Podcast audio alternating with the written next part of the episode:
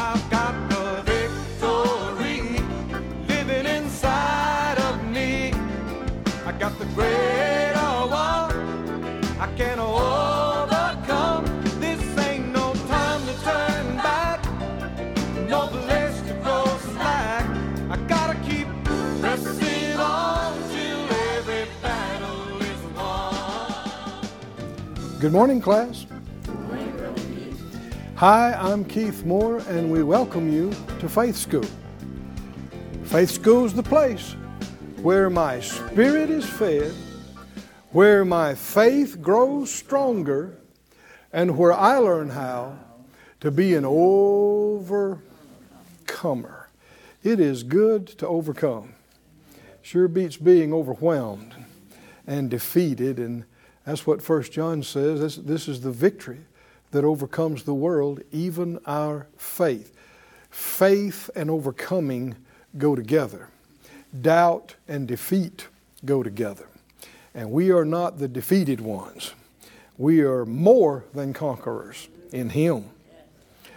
Let's pray and release faith for more on that today. Father, all of us agree together as touching this, asking you to show us things we hadn't seen and remind us of things you've already shown us and how to implement them and, put them into practice. And um, any uh, vacant spots that we've got or, or things we've assumed that's not right, or we ask that you enlighten us, Lord, enlighten our darkness, and we purpose to walk in the light and be doers of it. In Jesus' name, amen. We've been looking at Hebrews 3 on our series we're calling Overcoming Unbelief. And let's continue today. He said, Hebrews 3 7, Today, if you'll hear his voice, harden not your hearts as in the provocation in the day of temptation in the wilderness. The opposite of a hard heart is a tender heart. And the scripture talks about that your conscience can be seared. And it's talking about as a result of this.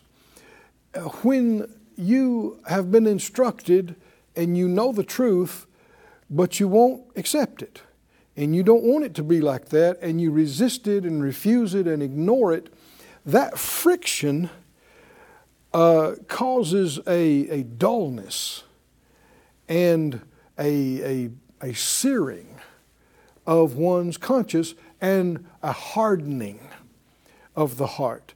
And you do that enough, and you get very dull. And you, when the worst thing that can, can happen is that your heart was bothering you about something, and you ignore it and resist it so much that it doesn't bother you anymore. Well, it's not because it went away or God changed, you just have become very dull. And that means you wouldn't perceive God talking to you about other things either. And we don't want to be like that. That's why he kept, what did he say? Well, like three or four times in this passage? Don't harden your heart.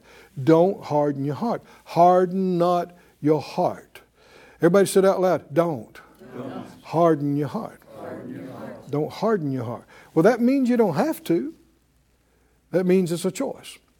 He goes on to say, I was grieved with that generation, and I said, They do always err in their heart. They have not known my ways.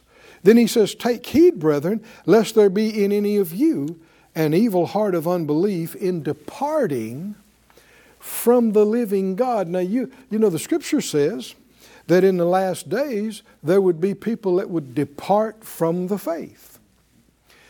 Well, you can't depart from Chicago unless you were in Chicago. Right? You can't depart from the faith unless you were in the faith. You can't depart from God unless you were around Him. You, you were there. And that's what He's talking about. And we see that with what we've been studying in um, Exodus and Numbers, with God's dealing with His first covenant people that He brought out of Egyptian bondage. They were obstinate. They were what the scripture calls stiff necked. They just, you couldn't convince them. that God could be trusted. You couldn't, you couldn't convince them that God could or would get them into the promised land, take care of them. And at juncture after juncture, they made the choice to doubt Him, to question Him, to test Him, to complain against Him, to ignore Him, to refuse Him. Now, I know just hearing it like that, you want to say, What is wrong with these people? Same thing's happening today. Same thing is happening today. Millions are unpersuadable. You just cannot convince them that God is real, that He's right, that His Word is true, that His plan is good. They just, they'd rather believe nothing. They'd rather believe false religions. They'd rather just believe in theirself and their education or whatever, their technology. They'd all replacements for God. Now let's go back to what we started studying yesterday's class, Numbers 16. And we're getting into this 11th event of these episodes where they made the choice to, to be unbelieving. And see what happened. Um, the, in the 14th chapter, it's kind of come to a head where that they, they wouldn't listen, they wouldn't obey, they wouldn't trust. And finally, the Lord said, Okay, all right. You said you're going to die in the wilderness. That's what's going to happen. So turn and go back into the wilderness. Well, as you might imagine, morale is low. Hmm? Two million people.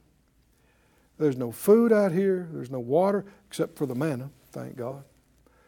But you talk about a bleak, barren existence. And see, all of that is typical. It, it's all showing what happens when you disobey God. Same thing is true today. The, the psalmist said that the rebellious live in a dry land. That's literally what happened here, right? And here you see uh, one of the common mistakes of unbelief is not taking responsibility for your own life and your own choices and turning around and blaming others for what you don't have and for what's gone wrong in your life. Whose fault is it that they're not already in the promised land? Hmm? But do you hear them repenting? Never. Or, or, rarely. Rarely, I should say. Uh, let's read what happens here and see. Korah, verse 1 of chapter 16, son of Izhar, son of Kohath, son of Levi. Notice that because that's going to come up later. He is of the Levites, which are basically the helps ministry. Dathan and Abiram, sons of Eliab, and On, the son of Peleth, they were sons of Reuben. They took men, and we find out there were 250 princes of the assembly, famous in the congregation, and they rose up in an organized, concerted effort to overthrow the current leadership and replace the current leadership. Is this the first time they've done this? It is not. All the way back to when they first came out of Egypt and they got to the Red Sea. You remember that? And Pharaoh and his army is closing in and the Red Sea's in front. That's what they said. Let's appoint a captain. We already got a captain. what do they say? We, we need to replace current leadership and we need to go back. Why? Because current God chosen leadership is not going to go back. They're not going to lead you back. They're not going to lead you back into bondage that God delivered you from. Godly leadership only goes one way. Hallelujah. Full faith forward. Hallelujah. Grace to grace, faith to faith, glory to glory. Hallelujah. Which way are we going? Man, if it's, if it's God chosen, God appointed, God anointed leadership, it's going to lead you up. It's going to lead you out of bondage and up into blessing. Hallelujah. And only up. Only. But they don't want that. That's too hard. you got we have to fight. I don't like to fight, they say. I don't want to fight. I just want to go back and eat cucumbers like we used to. So, we got to get rid of this current leadership. Can you see there's a real ugly side to this thing called unbelief? It is not innocent weakness. It is this is a full blown rebellion. Not just against Moses and Aaron, against God. And a full effort to replace it. What happened there on the mountain? When Moses was gone for those 40 days, what did they do? They said uh, they, they replaced Moses and got them new gods, gold calves. right? And they said, Israel, these are your gods that got you out of Egypt. Say what? Say what? Now, if you were God, how long you think you put up with that stuff? Huh? Is it any wonder? He told Moses, back up. Just, just back up. Get out of the way. I will start over with you. I'll start over. Why? And, and see, he wasn't wrong because they're not going to change. If you'd have given them another thousand opportunities, that's why that generation had to die out before anything else could happen. It was only their kids that would, were willing to actually obey God. By the time they all died out, after that 40 years, and the younger ones had become adults, then when they went back to the border of Canaan's land where they were four decades earlier, when they got back, this time when he said, We're going in, they said, We're going with you. Is that right? We are not going to do what mom and daddy did. It's all right to love your family, but you don't follow them into unbelief. Is that right? You do not follow them into rebellion against God. You don't follow them into disrespect for the Word and the people of God and the things of God.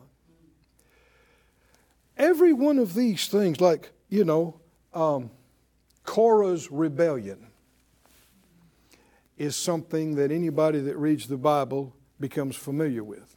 It's referred to in the New Testament Korah's rebellion. Why? This, like what happened with Sodom and Gomorrah, like what happened with Jericho when the walls fell down, these are iconic events that are timeless, that reveal God's character, His will, that reveal. Uh, it, it, has anybody read this chapter about what happened with Korah and his bunch? So we're about to find out in no uncertain terms what God thinks about this and how He sees this. And what we've got to remember is He never changes. Ever. To hear some people talk, you'd think there's an Old Testament God and a New Testament God. and the Old Testament God's kind of rough. But the New Testament God, pretty much everything's okay. no problem.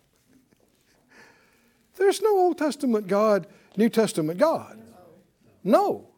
And God has never changed, and He never will. God hasn't changed. Our covenant has changed. Our access to Him has changed, but He hasn't changed. And if we want to learn His ways, they are exactly the same now as they were then. as they were before this, and they will be after this. He is the same. He changes not. So they rose up with 250 princes. They gathered themselves together against Moses, and they said to him, You take too much on you, seeing all the congregation are holy, every one of them, and the Lord's among them. So then, why do you lift up yourselves above the congregation of the Lord? When Moses heard it, he fell on his face. We already talked about him being the most humble man there was on the planet. Why did he fall on his face? Because he knows they're in trouble. Hmm? If he hadn't interceded for them, stood in the gap for them already half a dozen times, they wouldn't still be around. And here they're trying to get rid of him. Makes no sense. But that's what unbelief and pride and rebellion does to you. It blinds you, it dumbs you. You don't even realize who's on your side, who's helping you. Makes you try to get rid of the very thing that's been protecting you. And uh, he spoke to Korah and to all his company. While he's on his face there, you got direction too. The Lord tells him what to do. He says, Tomorrow the Lord will show who are his and who are holy. And he will cause to come near to him even whom he has chosen. He'll cause to come. This, this happens today. This is, this is actually increased in our generation this uh, rebellion and disrespect and disobedience. And the enemy is always trying to move the whole planet towards complete chaos, complete violence. He accomplished it in Noah's time. And it almost got the whole planet wiped out. And the enemy is always trying to do that. And you will see the trend in disrespect. No respect for God, no respect for His people. And if you have respect for God, you will also have respect for those He chooses. And it's not about making a big deal out of flesh. It's about making a big deal out of his choice. Can you see that, class? Yeah, I mean, people are people. They, are just like you. They don't know everything. They, they make mistakes. Leaders, God chosen, God anointed people, they, they're human. They make mistakes. And you can't always respect and appreciate everything that a person in authority says or does. But you must respect the place or the fact that God chose them. Right? Or elsewise, you're disrespecting God Himself. Because He's the one that chose them. Are they disrespecting God here? Oh, big time. They think they got an issue with Moses and Aaron. But God is taking it personally. Keep reading and you'll see. He said, Take censers, Korah and all his company. Put fire in and put incense in, in them before the Lord tomorrow. It'll be that the man whom the Lord does choose, he will be holy. You take too much on you, you sons of Levi.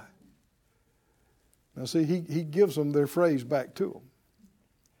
They said, uh, now, now back up in verse uh, 3. Notice their, their, their accusation, which was not honest. We'll see later.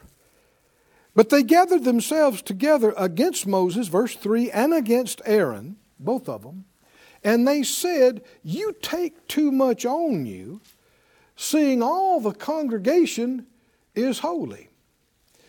The, uh, the Young's literal translation is interesting on this. It said, verse 3 they assembled against Moses and against Aaron, and they said, Enough of you. uh, the NIV says, You have gone too far.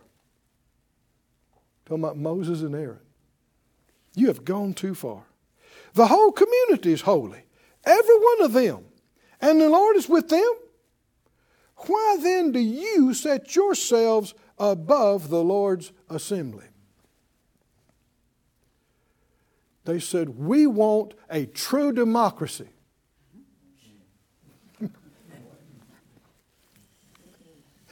Where everybody's equal.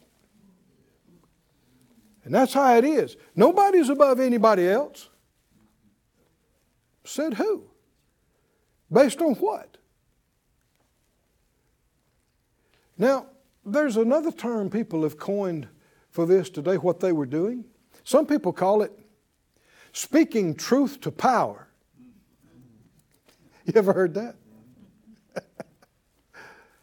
AKA rebellion. Ooh. And except for the mercy of God and being an age of grace, a lot of people would be in imminent danger. But even though we are in the age of grace, defiance and rebellion still winds up at the same place missing the promised land, missing the blessings and will of God and in most extreme cases, missing heaven. They said, paraphrase a little bit, Moses and Aaron, you have just got too big for your britches. You think you're all that.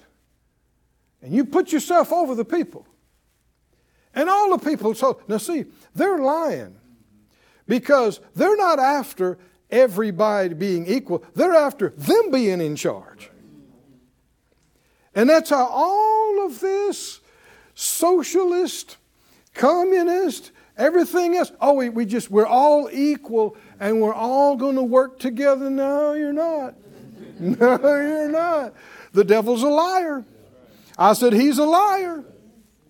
What he wants to do is steal, kill, and destroy. And a few people take control of everything and have everything, and everybody else serve them. It's always how that winds up. And so Korah, Dathan, Abiram, and 250. Now this is uh, this thing has support, right? These are leaders. These are famous people and people of renown. So when they come out and they said that, Moses just hit his face on the ground. Can you see what he's thinking? Oh God, will we survive this? Survive what? Their rebellion. And he he heard from God, laid on the ground there, and he said, All right, this is what we're going to do. We're going to let God show who he picks. That sounds fair, don't it? We're going to hold an election? No. no election. God's going to show. How many understand He had already shown? Is that right? How about getting them out of Egypt? How about at the Red Sea? Right? How about manna out of the sky, water out of the rock? I mean, over and over and over again. Had they not seen that everything Moses said that God had said was true and it came to pass and it happened just like he said? But what you got to see about this unpersuadableness, it doesn't care about the truth. You, when you want to say, well, come on now, let's reason and, and, and let's, they don't want to hear it does not want to hear it, doesn't care what the truth is. It's unpersuadable. It wants to take over. And part of this, can you see, a lack of trust in God means I can't wait on Moses and Aaron to lead this thing and on this God. We don't know what he's going to do. We got to get control of this thing. And we got to take care of ourselves. And we already know what to do. Ain't no future out here in the desert. We just got to go back to Egypt and see if they'll take us back. So they want to get rid of Moses and Aaron. And uh, so then, uh, verse 8, he said, Moses said to Korah, Here I pray you, you sons of Levi. Does it seem a small thing to you that the God of Israel has separated you from the congregation of Israel to bring you near to himself, to do service of the tabernacle of the Lord, and to stand before the congregation of, to minister to him, them? He's brought you near to him and all your brethren, the sons of Levi? And do you seek the priesthood also? Big characteristic of unbelief it is disrespectful, it is unthankful. God handpicked Levi and that family and that tribe and let them do all the labor and work of the tabernacle. They have an uh, illustrious position in the nation. And they have all the provisions of the offerings, and no, that's not enough. They want to take over the priesthood. They want to take over Moses. They want to take over everything. Does that sound like the devil? Huh? The devil apparently at one point was Lucifer, a, a being of light, and who knows what he had. It bound to be amazing. And for how long? But that wasn't enough. Wasn't enough? No, I will be like the Most High, he said. I will exalt my throne above the sides of the north. And, and he tried to use words of what he believed to overcome God. That's as dumb as it gets there, boy. Because God spoke back and he said, You'll be brought down to hell. And so that's all the future he has to look forward to. Said out loud, I despise, rebellion, and defiance. defiance. It's devilish. It's devilish. And I refuse, to be disrespectful, to God, His Word, His Spirit, His, people, His, church, His, leaders. Lord, show me. Reveal to me how to speak respectfully and honorably and thankfully concerning you in all your things. Hallelujah. And see, that is synonymous with faith. That's faith. And all this other is the unbelief. Well, our time's up again today. Come back tomorrow. We're just getting into this. We'll see you soon back here in Faith School.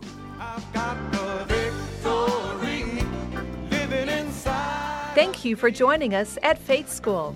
Class is dismissed for today, but you can watch this and other episodes of Faith School free of charge at faithschool.org. For more information, visit our website or call us at 941 702 7390